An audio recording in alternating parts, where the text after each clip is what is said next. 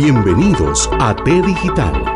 Ya iniciamos con una hora más de información de tecnología. Gracias por ser parte de nuestros amigos.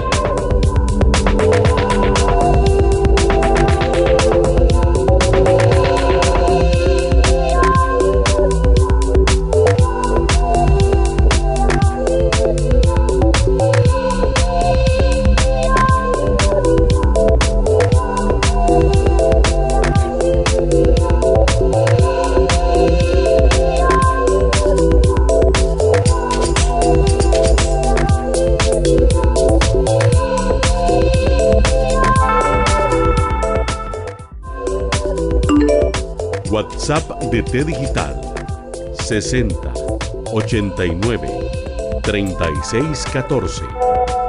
Envíenos sus mensajes de audio, comentarios y sugerencias para futuros programas. También nos puede encontrar en Facebook como T Digital.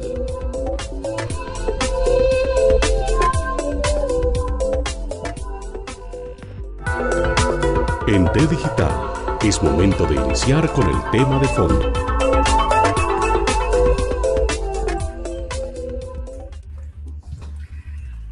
Buenos días, buenas tardes y buenas noches. Estamos en un programa más de T Digital, acá tratando de disminuir brechas digitales, brechas de género, brechas espaciales en este momento.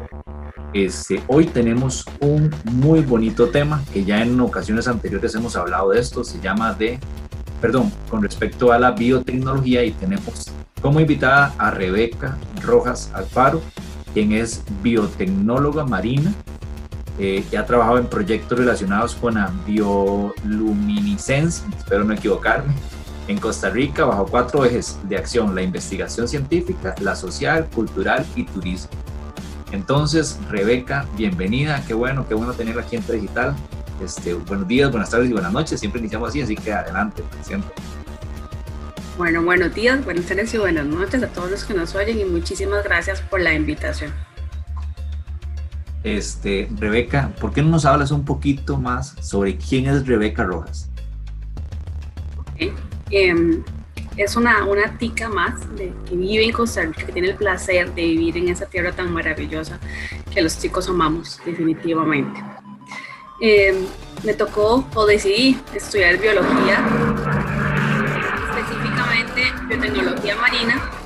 Y a veces la gente me dice, pero ¿en qué universidad has estudiado eso? Bueno, en la Universidad Nacional está la carrera de biotecnología, de biología, y tiene tres énfasis, la tropical, la marina y la biotecnología. En mi caso yo saqué este, la parte de biotecnología y me fui con la parte marina, con la parte de la licenciatura.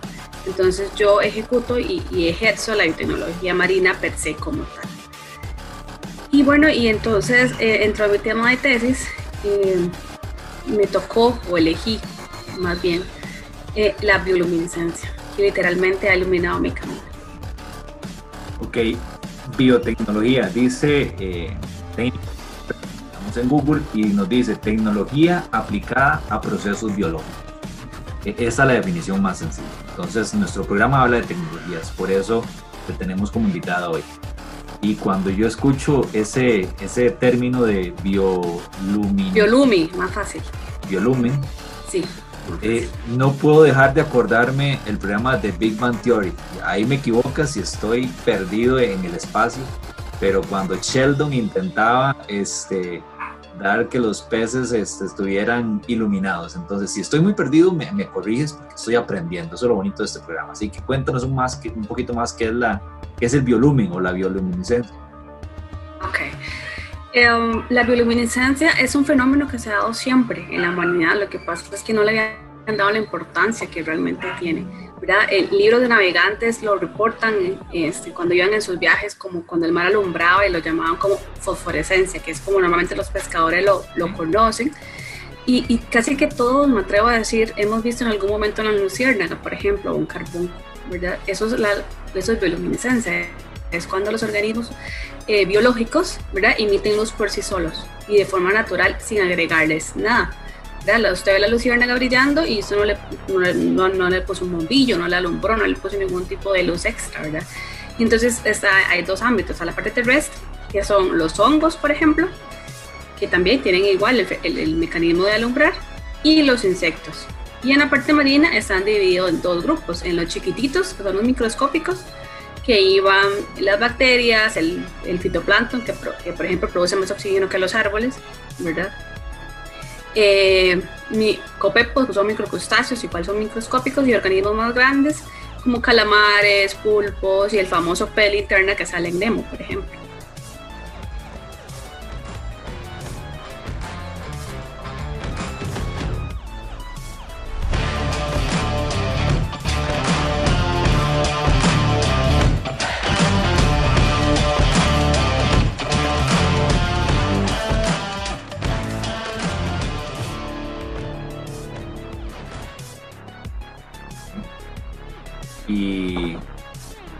Ese estudio que, ustedes o que vos estás realizando, digamos, ese proyecto, eh, que es investigación científica, el tema de investigación social, cultural y turístico, eh, ¿por dónde va? ¿Cuál es la idea de este estudio, digamos, a nivel país? ¿Qué nos, ¿Cuáles serían los réditos? Tal vez si nos explicas un poquito mejor. Perfecto. Em, el proyecto es curioso porque nació meramente con el eje científico, eh, porque viene de, la tesis de mi licenciatura, donde se hizo el primer análisis a nivel eh, país y a nivel centroamericano de las baterías luminiscentes. No sabía nada. los referentes eran Cuba, México, pero en Centroamérica no había absolutamente nada. Entonces ya por ahí era un, era un reto.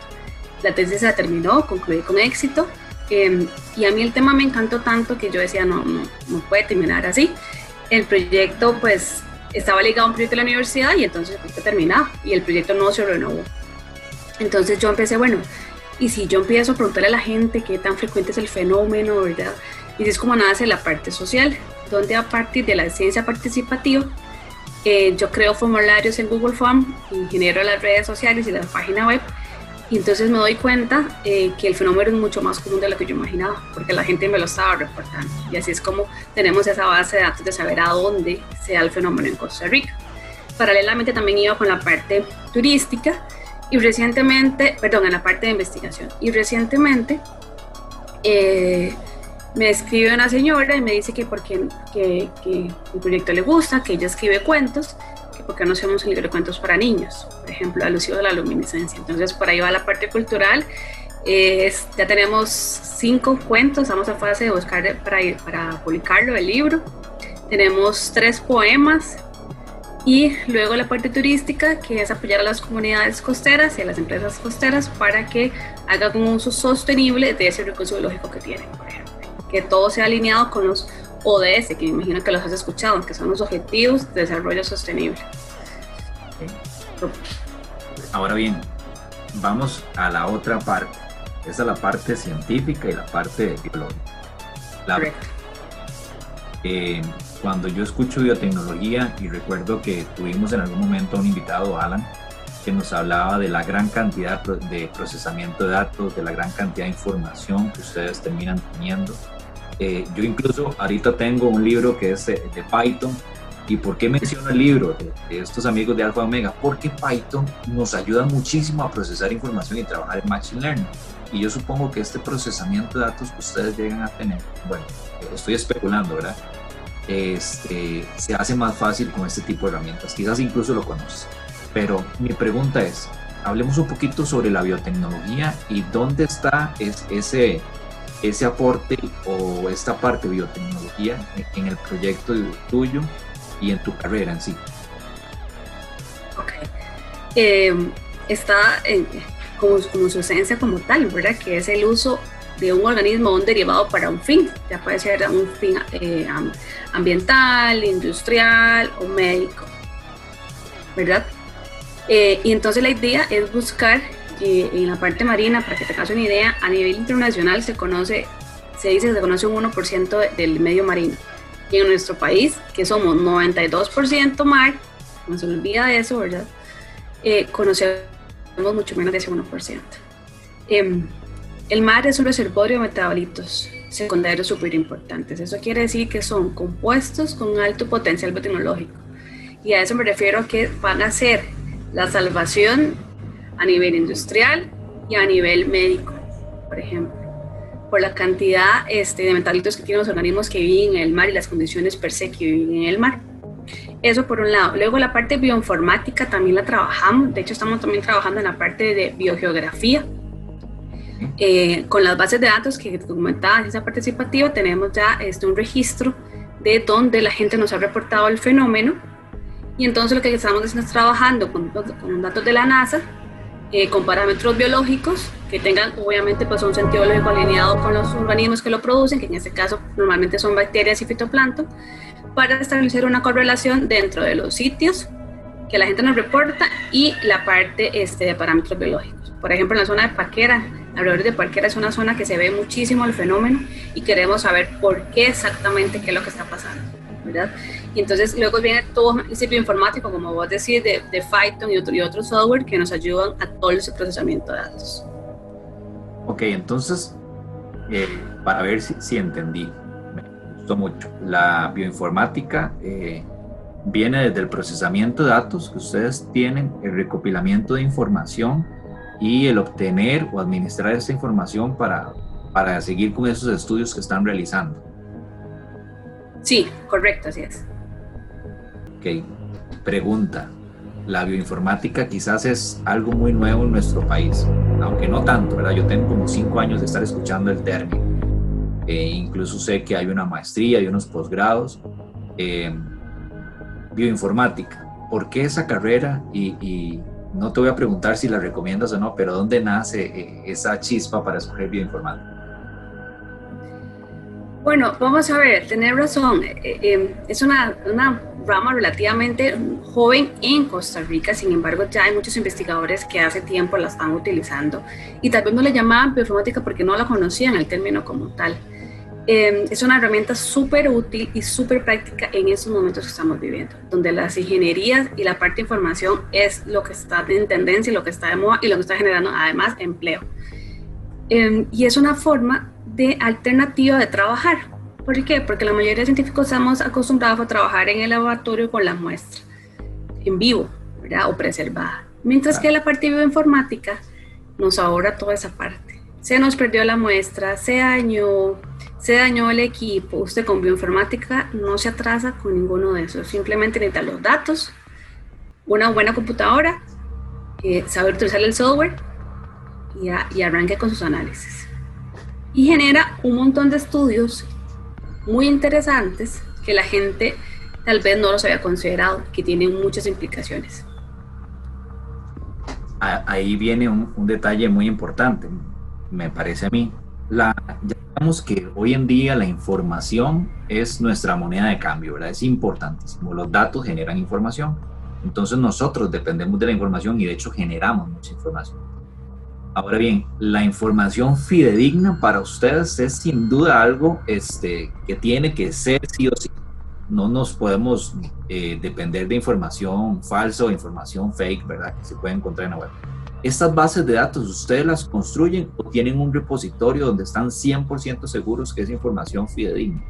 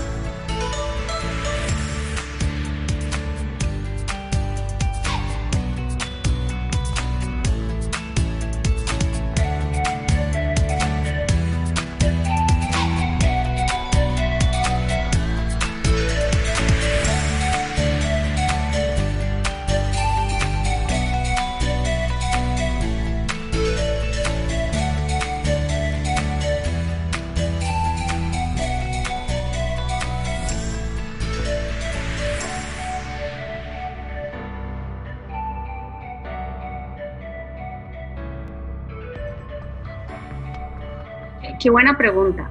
Eh, al trabajar con ciencia participativa y que las personas civiles, normalmente que no son científicos, completan el formulario, eh, Pedro López ingresa un dato y dice que en Playa Hermosa Jacob vio luminiscencia el año pasado, en febrero del año pasado. Y sigue llenando los datos. Y entonces a mí me llega el registro que Pedro López lo llenó. ¿Qué es lo que pasa con esa ciencia participativa? Que hay que verificar esos datos para ver si efectivamente en esa zona hubo luminiscencia o no. ¿Por qué? Porque tenemos que confiar en el voto de la persona, tanto de que la información es correcta como que el sitio es correcto, digamos que en vez de ser Playa Hermosa, eh, era Playa Hermosa Guanacaste, por ejemplo, y se equivocó y puso Jacó. Entonces, esa parte es, es un poco, digamos que conflictiva, en el sentido de que hay que tener un porcentaje de voto de confianza. ¿Qué es lo que nosotros hacemos? Nosotros tratamos de verificar esa información, tratando de ir a ese sitio y verificar si efectivamente hay luminiscencia o no. No siempre se puede, ¿verdad? porque sabemos que tenemos recursos limitados para cuestiones de viáticos y demás, pero cuando podemos ir al sitio y se puede verificar esa información, también aprovechamos y contamos con la población que vive ahí, más que todo, ojalá buscar pescadores o gente un poquito mayor que ya ha estado, que vive en la zona, entonces preguntarles si efectivamente es un fenómeno recurrente, ¿verdad? En, la zona. Y, y, y, entonces ahí es donde viene la parte bioinformática, donde con los parámetros biológicos me da la razón de que efectivamente en ese sitio hubo o hay, ¿verdad? O habrá más adelante luminiscencia. Ahora que mencionaste es un término que me gustó mucho, ciencia participativa. Yo vengo y coloco eso en Google, ciencia participativa, y veo que hay un montón de, de organizaciones que trabajan con esto. Report, Humboldt, eh, Organización de Colombia, este, otra de Colombia, Bogotá, Semana en Costa Rica, cienciaparticipativa.net, entonces una red iberoamericana de ciencia participativa. Entonces, se muchísimo acá en Costa Rica, ¿qué tanto es este músculo? Qué buena pregunta. Porque eh, en Costa Rica, por ejemplo, sí se ha venido utilizando el término también ciencia ciudadana, pero em, lo que ha pasado es que se han, tenido como similares y son diferentes. Ciencia ciudadana es cuando eh, la persona como tal o el ciudadano como tal hace o ayuda a un proceso como tal, por eso ciencia ciudadana, porque la hace un ciudadano eh, el ejemplo típico es, por ejemplo, eh, proyectos de, tortugas, por ejemplo, la, en la, zona del Caribe, donde las comunidades se organizan, ¿verdad? Y entonces les da una capacitación por un biólogo o por una persona experta en el tema, y dice, bueno, cuando llega una tortuga, usted la mide, el diámetro, eh, el caparazón, le pone un chip y, le dice, bueno, la tortuga me dio tanto y era tal color y era tal especie. Y ellos hacen toda esa parte. Entonces ahí están actuando como y la ciencia participativa es más que todo en los avistamientos. Y en esa parte de avistamientos, la parte de aves ha sido muy pionera. ¿Por qué? Porque eh, hay aplicaciones como eBird y eNaturalist donde se basan justamente en esos avistamientos. Donde la, cualquier ciudadano simplemente reporta que vio un sopelote en tal lugar o cualquier otro tipo de ave. Y ellos sí han sido muy innovadores en esa parte ciudadana. En Costa Rica, per se, hay poquitos proyectos, sé de, de, uno que tiene la Asociación Ornitológica cuando hay accidentes con las aves con las ventanas, hay uno de murciélagos y me parece que también hay uno de ranas. De hecho, uno de los objetivos actualmente del proyecto es generar ese como un review, como saber qué proyectos en Costa Rica tratan justamente tanto la ciencia participativa como la ciencia ciudadana. Eh, ahí mencionaste eh, una, me parece que es una aplicación, eBird. Ahora bien, eh, me corrige si no es una aplicación si, o es un software.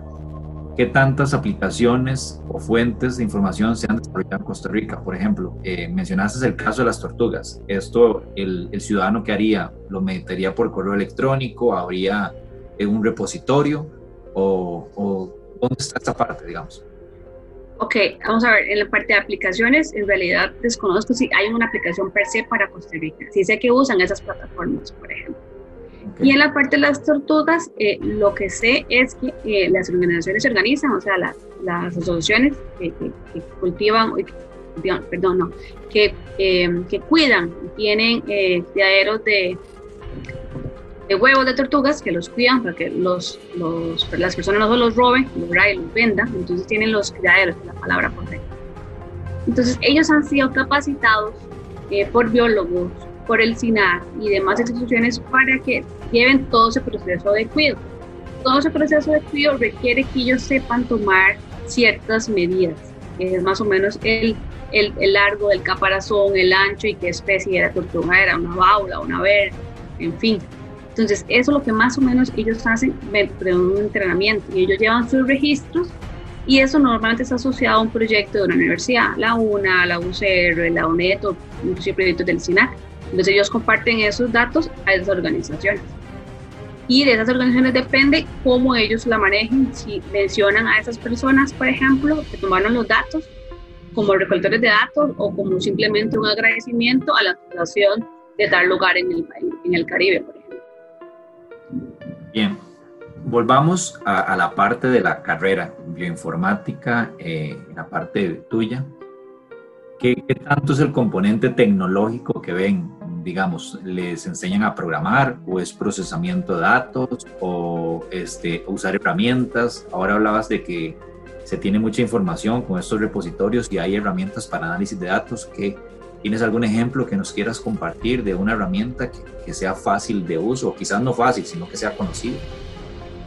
Ok, en la carrera per se como biotecnología no se enfoca en lo que es análisis de datos. Eso, eh, ya como cada quien si le gusta esa parte, pues tiene que buscar cómo capacitarse en esa área.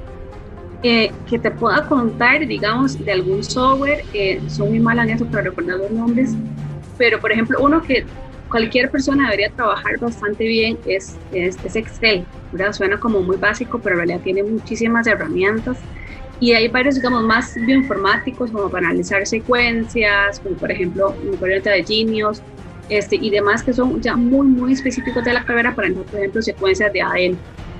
¿verdad? Entonces, que, que vos podés verificar si efectivamente el análisis que hiciste es realmente el correcto, porque siempre van a haber errores. Cuando una muestra biológica a una parte bioinformática, siempre van a haber errores, errores que uno se entrena para corregir al máximo. Sí, a mí me parece que, que, Excel, yo lo defiendo porque para mí es la estrella de Microsoft. Además del procesamiento de datos, tablas dinámicas, yo puedo incluso programar detrás de Excel y crear este, algoritmos para que me pueda dar información más efectiva. Eh, me parece realmente increíble. Mencionaste Genius eh, para temas de, de Genius, ¿es verdad? Sí, correcto. Esta... es un... Adelante es un software bioinformático que sirve para editar secuencias de ADN. Eso me refiero que cuando tiene una muestra eh, de tejido, de sangre, de muestra de agua, usted quiere saber qué hay en esa muestra. Entonces, independientemente del organismo que usted quiere identificar, ya sea un ave, un oso, un ratón, eh, una lombriz, usted hace eh, extracciones de ADN, ¿verdad? que es la molécula que prefiere su material genético, y durante varios procesamientos eh, usted pasa de la parte de, una muestra en vivo a algo de información que, que, te da esa información de ese ADN y decir, bueno, ese ADN que usted me dio efectivamente es un ADN de un ave, porque ya hay bases de datos donde yo comparo ese resultado que me da a mí con la base de datos. Entonces usted dice 99% compatible con un ave. Entonces quiere decir que su análisis está bien, porque su muestra en un principio era de un ave. Si te da, por ejemplo, con un match de una serpiente, pues algo pasó en el proceso, ¿verdad? Que, porque como te, tenías una muestra de, de ave y al final te resulta con match con un ADN de serpiente, ¿verdad? Entonces eso es muy importante y ese programa es uno, es uno de los tantos, porque en realidad hay varios que te ayudan a revisar efectivamente esa secuencia de ADN, que ya es un dato eh. Antes de entrar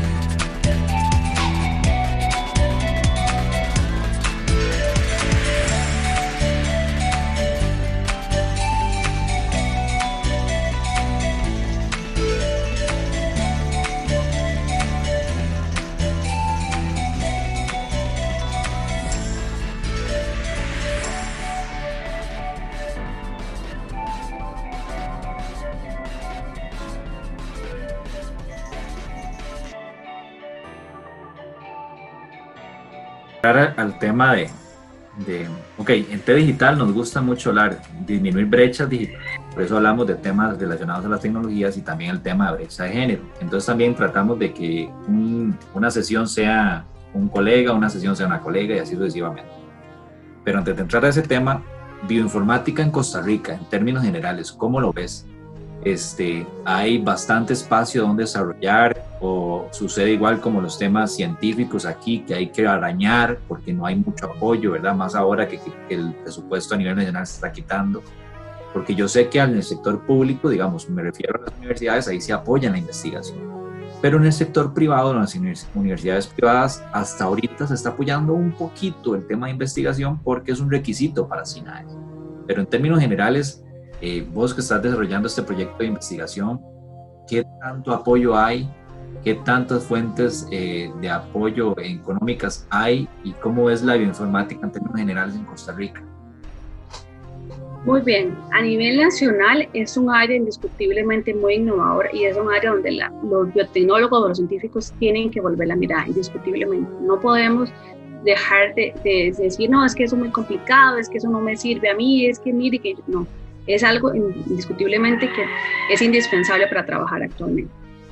En cuanto a presupuesto, en la parte de bioinformática, al no requerir de vos tener la muestra per se, ni nada más tener algún software, pero sí una muy buena computadora con un buen procesador por la cantidad de datos, ahí más o menos hay un y encoge, porque entonces no te dan presupuesto.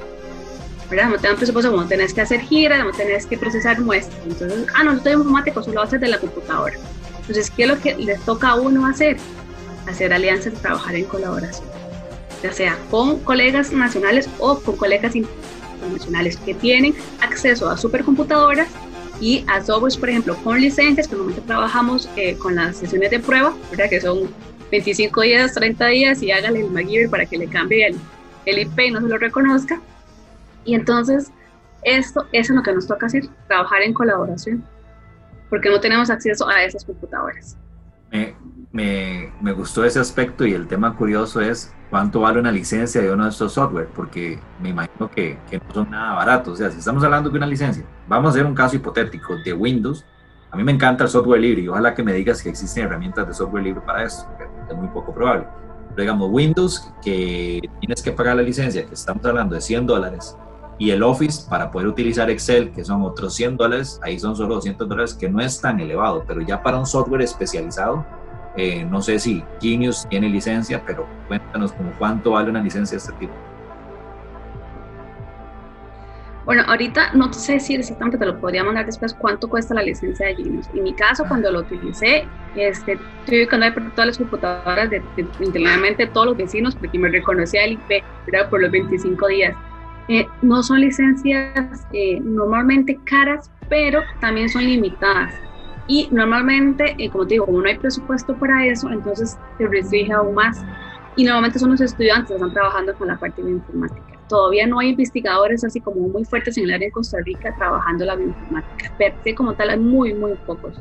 De hecho, recientemente conocí este, a, a, un, a un colega químico particularmente que viene muy formado en la parte informática y entonces me contaba que ha, chocado con muchos muros porque por lo mismo, porque no le dan, mire, es que yo ocupo una computadora que tenga procesamiento con esta característica, mire, es que yo ocupo un internet de esta velocidad porque necesito que la base de datos cargue.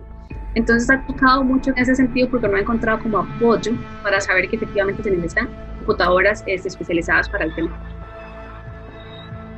Ahí estoy buscando el tema de la licencia, pero ya, ya casi llegamos a eso. Ok. Eh, ah, perfecto. Ya, ya te doy el dato. Eh, Excelente. Hay muchísimas, eh, muchísimos software, estás mencionando que inclusive si tuviste que andar por las computadoras de los vecinos para que no te reconociera la IP. Pregunta, herramientas libres, software libre, supongo que sí conoces el término, que no se requiera licencia, ¿existe alguna particular o del todo no, no se ha encontrado alguna buena que pueda cumplir con esas expectativas? Vamos a ver, sí existe, pero en mi caso particular todavía no soy fan del software libre.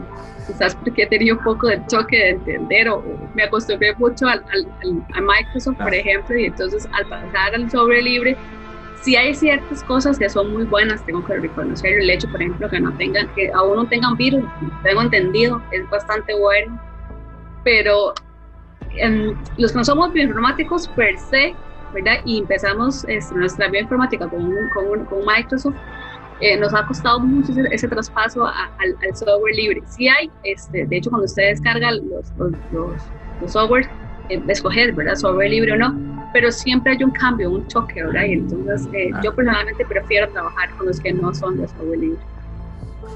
Muy bien, no sé si es, eh, es este el software, dice Genius Vision.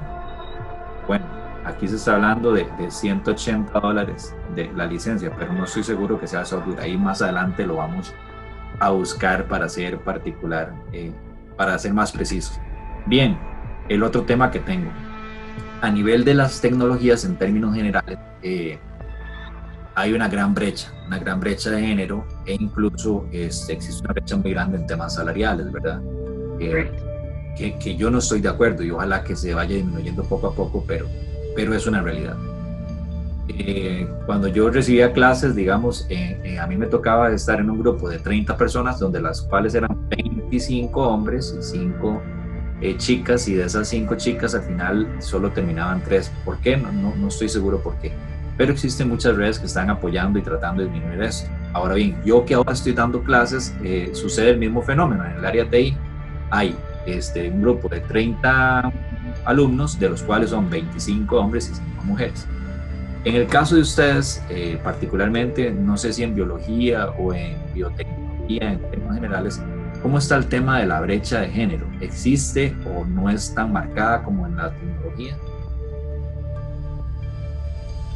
Vamos a ver, sí, sí existe. Pero está como por sectores. Por ejemplo, en, la parte de tecnología es curioso, pero tiene que haber más mujeres que hombres. Esa era la tendencia actual, pero, eh, perdón, la tendencia, digamos, anterior. Pero actualmente ahora se está muy, este, muy, muy como 50-50, ¿verdad? Mitad, mitad pero en la parte marina, por ejemplo, te digo que yo en mi generación eran, éramos seis estudiantes, de las cuales solo dos éramos mujeres. Entonces, en la parte marina y tropical, la tendencia es esa, que haya más hombres que mujeres. Y en biotecnología es al contrario, que haya más mujeres que hombres. Y ya en el campo de trabajo, este, existe, porque hay que ser claros, digamos, Costa Rica sigue siendo un país, yo no quisiera decir que mucho, quisiera decir tener fe en que se ha ido disminuyendo, pero en la parte laboral, cómo se comportan los colegas o, ahí no existen las brechas como tales. Vamos a ver, si existen, a nivel social existen y es una realidad lamentablemente que vivimos todas las mujeres en este país, independientemente de cuál carrera sea. Y en la vida todavía una reita más, por decirlo así. Y en la parte laboral, desde mi experiencia, lo que te puedo decir es que he tenido muy buenas experiencias. Lo que me ha pasado es lo siguiente, como yo trabajo en las zonas costeras, para nadie es que las zonas costeras son muy machistas. Entonces, lo que me ha tocado es lidiar con los pescadores, con los boteros. Ah, usted la acaba de gira. Ah, usted la que toma las muestras. Ah, yo pensé que era un muchacho. Ah, usted pero entonces me ha costado mucho que la gente reconozca que también hay mujeres científicas, ¿verdad? que tenemos igual la misma capacidad que un varón. Entonces ha sido más que todo trabajar con las zonas costeras, con, eh, por ejemplo con, adultos mayores que son muy, muy machistas en las zonas costeras y que les cuesta reconocer que lo que yo les estoy comentando, les estoy explicando, realmente tiene todo un fundamento científico, porque tengo una formación que me respalda. Entonces, esa es mi experiencia hasta el momento. Eh, ¿Qué otros proyectos hay? Digamos, tenemos el proyecto de la bioluminiscencia, ¿en qué, ocho, en qué otros proyectos has trabajado? ¿En qué tanto es el componente tecnólogo? Eh, ¿Qué más nos puedes contar de este tema? Bueno, en realidad el proyecto de Luminiscencia Frontal es un, es un megaproyecto, tiene diferentes proyectos hijos, por decirlo así. He trabajado en la parte de, de microbiológica, en la parte de las marinas, que de hecho salió recientemente la publicación en el la isla tropical, que es el primer reporte de bacterias y organismos luminiscentes de la isla del Coco, de muestras superficiales y de muestra de buceo, que es el primer reporte este, a nivel nacional, inclusive centroamericano. Eh, también tendremos que trabajar la parte de, con hongos, ¿verdad? Saber eh, cuáles hongos de Costa Rica son luminiscentes, a dónde se ubican, cuáles son las especies, cuáles son eh, sus aplicaciones, ¿verdad? ¿Qué podríamos sacarle utilidad para la sociedad? En la parte de insectos, por ejemplo, queremos saber por qué ya casi no hay luciérnagas. ¿No te has preguntado eso? Porque, porque antes, cuando uno era chiquillo, había un montón de luciérnagas cuando salía de la casa, independientemente de donde vivieras, fuese en San José o fuese en, en Guanacaste o Limón. Ahora ya cuesta muchísimo ver luciérnagas y los niños ni siquiera saben que es una luciérnaga o un carbunco, ¿verdad? Solo están como limitadas en ciertas zonas del país, rurales. Y mi teoría, porque es una teoría, es que en algún momento, recuerda que Costa Rica es uno de los países que usa más insecticidas y plaguicidas. Ah, y yo siento que por ahí va la línea de que en algún momento fue tanto el exceso que hemos disminuido drásticamente la población de luciérnagas que están a punto de extinción en Costa Rica. Pero no hay ningún estudio que lo respalde. Porque, para que tengas una idea, no hay ningún estudio en Costa Rica de cuánto insectos luminiscentes. La luciérnaga, que también se le conoce como candelilla, ¿verdad? Es... Eh, sí, correcto. Son, de, la gente que tiene, tiene diferentes términos. Yo me acuerdo, sí, efectivamente, que cuando yo viví en, en ahí me crié, y en el barrio, el hogar, este, uno salía eh, y las eran de adoquines, pero sí verde. Y para diciembre siempre se veían un montón de luciérnagas ahí volando, entonces uno trataba de agarrarlas y meterlas en un vasito. Pues soltarlas porque estaba admirado de cómo se les encendía el, el rabillo, perdón.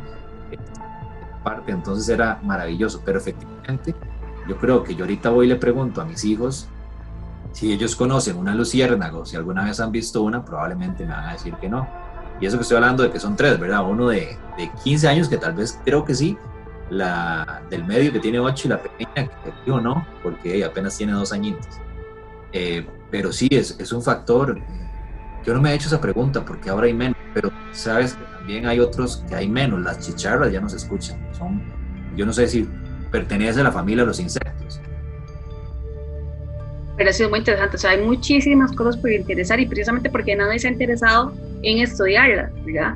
O sea, hay muchos expertos eh, en sitios acuáticos, por ejemplo, que así, eso sí hay como mucho auge porque son medicadores de contaminación, pero también, o sea, porque ya, porque ya casi no hay chicharras, ¿verdad?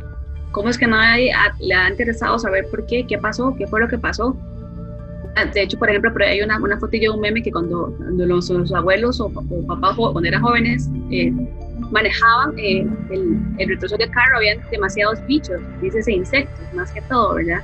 Y ahora usted maneja y no se encuentra, pero ni siquiera una mosca. Entonces, ¿qué, qué fue lo que pasó, verdad? Cómo esas poblaciones simplemente bajaron drásticamente y nadie se ha preocupado de saber qué es lo que está pasando y por qué está pasando, ¿verdad? Sí, los, los, también lo, el tema de los abejones. Recordemos que decía los abejones de mayo y yo creería que este año ni un solo abejón, porque antes, ahora, bueno, yo vivía en Tirraces y me vine para Cartago y en Cartago se supone que debiera haber un poquito y algunos años atrás habían, pero este año no vi ni un solo abejón. No lo escuché. Espero que no haya sido por la pandemia, ¿verdad? Pero, pero sí creo que, que tienen muchos eh, insectos que han desaparecido de forma interesante. Eh, estamos casi llegando al final del podcast. Me ha gustado muchísimo. Creo que he aprendido bastante. A ver, eh, cuénteme, Rebeca, ¿qué usted le recomendaría a, las personas que se puedan leer? ¿Algún libro, eh, algún detalle? O, qué sería bueno, digamos, un canal que vos digas, vea, pueden encontrar esta información que les va a ser de mucha utilidad? Bueno, vamos a ver qué esta pregunta, porque a mí me gusta mucho que la gente, vamos a ver cómo, lo digo, que, no sean palabras criollas, que la gente sea despabilada, por decirlo así. yo le digo, no importa ¿verdad? O como yo como una vez le dije a mi primito, ponga, póngase las pilas. Entonces me contestó, es que yo no tengo baterías. Entonces me, me dejó bloqueada, ¿verdad? Entonces, ¿qué es lo que pasa? Yo siento que los jóvenes ahora eh, esperan que todo se los den las bandejas, ¿verdad? Ay, es que el profe no me contestó, entonces no dice nada. Ah, es que no lo encontré, es que el profesor me mandó un libro, entonces no, no busco más. Entonces, yo siento que hace falta que, que, esos chiquillos y todo el, el público en general eh, se pongan las pilas, ¿verdad? Entonces, yo le recomiendo, por ejemplo, ese es un libro que me, que me encantó. Eh, a ver si lo ves bien. Ajá. ¿Cómo las personas? Se llama ¿Cómo las personas exitosas dirigen? Entonces, eh, me parece que todos en algún momento tenemos algún porcentaje de liderazgo y, y tenemos que fortalecerlo. pero siempre de, liderazgo enfocado en la parte positiva. Entonces, y así eso nos amplía la visión de saber efectivamente cuáles oportunidades hay en la vida que debemos aprovechar. Muy bien, buenísimo. Este, yo no sé si, si ser malo y preguntarte si, si recomiendas la, la carrera de biotecnología, porque yo como informático, a mí me encanta mi carrera y, y yo la recomiendo más allá del futuro. Y créeme que me gustaría estudiar eh, algo relacionado a la, a la biotecnología, pero yo no sé si como la base de informático tengo que estudiar. Creo que Alan me ha dicho que tenía que llevar unos cursos nivelatorios de biología para poderme meter en ese campo, pero sí me gustaría pensar tal vez en un posgrado en esto porque sé que yo le veo mucho futuro. Bueno, vamos a ver, esa es siempre una pregunta que no me gusta mucho contestar, porque la voy a contestar con toda la honestidad. Eh, de mi generación, eh, éramos como, como 12 personas, eh, éramos como 5 y 6 hombres y mujeres, okay. 11, 12 por ahí, 12, 13 por ahí. Em, y de esas, sorprendentemente, soy la única que trabaja y que ejerce mi profesión como tal. El resto está trabajando o como docente, que también es válido, ¿verdad? Pero no ejecuta este, la carrera per se como tal y están trabajando en call. ¿Qué es lo que pasa? Que es una carrera muy bonita y es muy dura, no es reconocida laboralmente, no se le paga como tiene que ser y no hay espacio laboral. Entonces, desde mi punto de vista, yo personalmente no recomiendo que la gente estudie biología en estos momentos. Es una carrera que está súper saturada y que no hay estudios de mercado de las universidades públicas y privadas que siguen graduando estudiantes sin darse cuenta que ya no hay espacio laboral. Ahí, un punto adicional, porque deben haber instituciones que apoyen. Eh, en teoría, ¿verdad? Porque, por ejemplo, eh, para los informáticos existe el Colegio Profesional de Informáticas y Computación, que lo que hace es apoyar, dar capacitación e incluso oportunidades de empleo. En el caso de los biotecnólogos, eh, te comento porque con este colega y amigo que, me habló de la biotecnología, él me dijo que en el colegio de biología no los aceptaban porque la carrera no era 100% biología. Y en el colegio de informática tampoco se está aceptando porque el colegio de informáticos dice que tiene que tener un 80% de, de materia de TI o un 60%. Eh, ¿Ustedes eh, actualmente siguen sin tener una institución que los apoye como tal? ¿O vos, digamos, sí podrías estar colegiadas, eh, no colegiado, porque sino con una institución que sientas que te apoye? Vamos a ver, en este sentido me extraña mucho el comentario de ese señor Alan porque el colegio de biólogos este, de hecho, nosotros como el, graduados de la ONU somos biólogos, biotecnólogos, tropicales, marinos y demás. Eh, entonces sí se pueden este, agremiar, ¿verdad? Inclusive también agremiar algunos países, algunos hay como de gestiones en, en, recursos naturales, en gestión ecoturística también los, los agremia. Creo que el comentario va más que todo porque ellos son el del TEC, que son ingenieros biotecnólogos. Entonces ahí hay como un conflicto de que no son biólogos, pero tampoco son ingenieros, entonces es, un conflicto que ellos tienen ahí, pero sí he escuchado que normalmente el colegio como tal los ha agremiado, eso no tengo entendido, ¿verdad? Pero sí hace falta muchísimo apoyo, por ejemplo, las universidades están saturadas, eh, ya lo que hay son los grandes profesionales que están con sus plazas y con sus propiedades, y ya las universidades no están renovando plazas, entonces para la gente joven no hay oportunidades laborales, eh, a tiempo completo. Pueden haber proyectos que, que, corresponden a un cuarto, a un octavo, por ejemplo, que es comúnmente, como te digo, mi caso, que ha costado muchísimo la inclusión de tiempo completo como bióloga en la parte de investigación como tal en Costa Rica. Sí, esto yo me acuerdo que fue allá por el 2016, fue cuando estaba en el CEPIC. No sé cómo estará ahora o si efectivamente él es eh, ingeniero biotecnólogo para cerrar, Rebeca, bueno, agradecerte por el espacio y también por el tiempo tuyo para que habláramos un poquito de biotecnología, eh, perdón, de, de, como biotecnóloga marina y este algún consejo, además del libro, que ya lo voy a, lo voy a anotar ahí y lo voy a poner en, en, la, en el cierre para que la gente vaya y lo, que, lo adquieran. Un consejo en términos generales para estas nuevas generaciones o como biotecnóloga, eh, ¿qué nos puedes decir? Qué buena pregunta. Eso nunca me la habían hecho, así que lo voy a aprovechar. Eso sí. Vamos a ver. Eh, creo que todos, cuando salimos del colegio, nos toca la gran pregunta de qué vamos a hacer. ¿Vamos a estudiar? ¿Vamos a formar una familia? Eh, ¿Vamos a trabajar? ¿Qué vamos a hacer? Creo que nos toca tomar una decisión muy importante a una edad súper joven que ni siquiera sabemos quiénes somos y qué queremos. Entonces, cuando les toca tomar esa decisión, eh, tómensela realmente con mucha conciencia, con ese, ¿verdad? Eh, y saber que si escogen una carrera, sea porque realmente esa carrera les va a gustar y van a ser felices en esa carrera. Pero, ojo, siendo muy conscientes de realizar estudios de que esa carrera realmente tiene, tiene trabajo.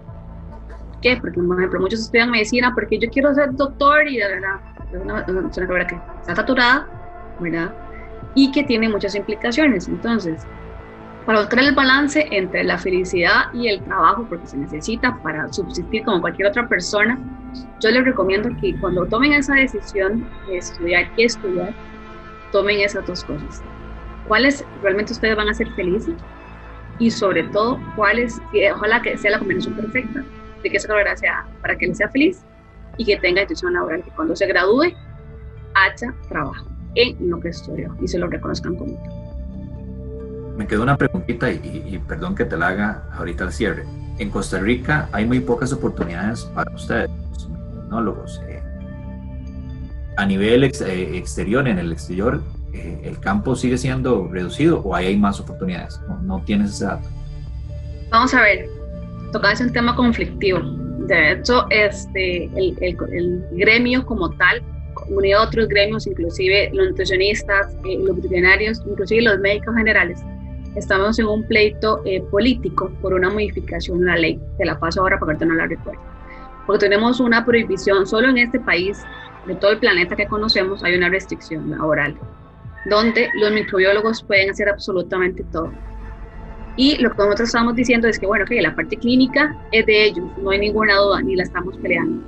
Pero la parte ambiental pues, corresponde a nosotros hacerla, porque tenemos la formación como tal.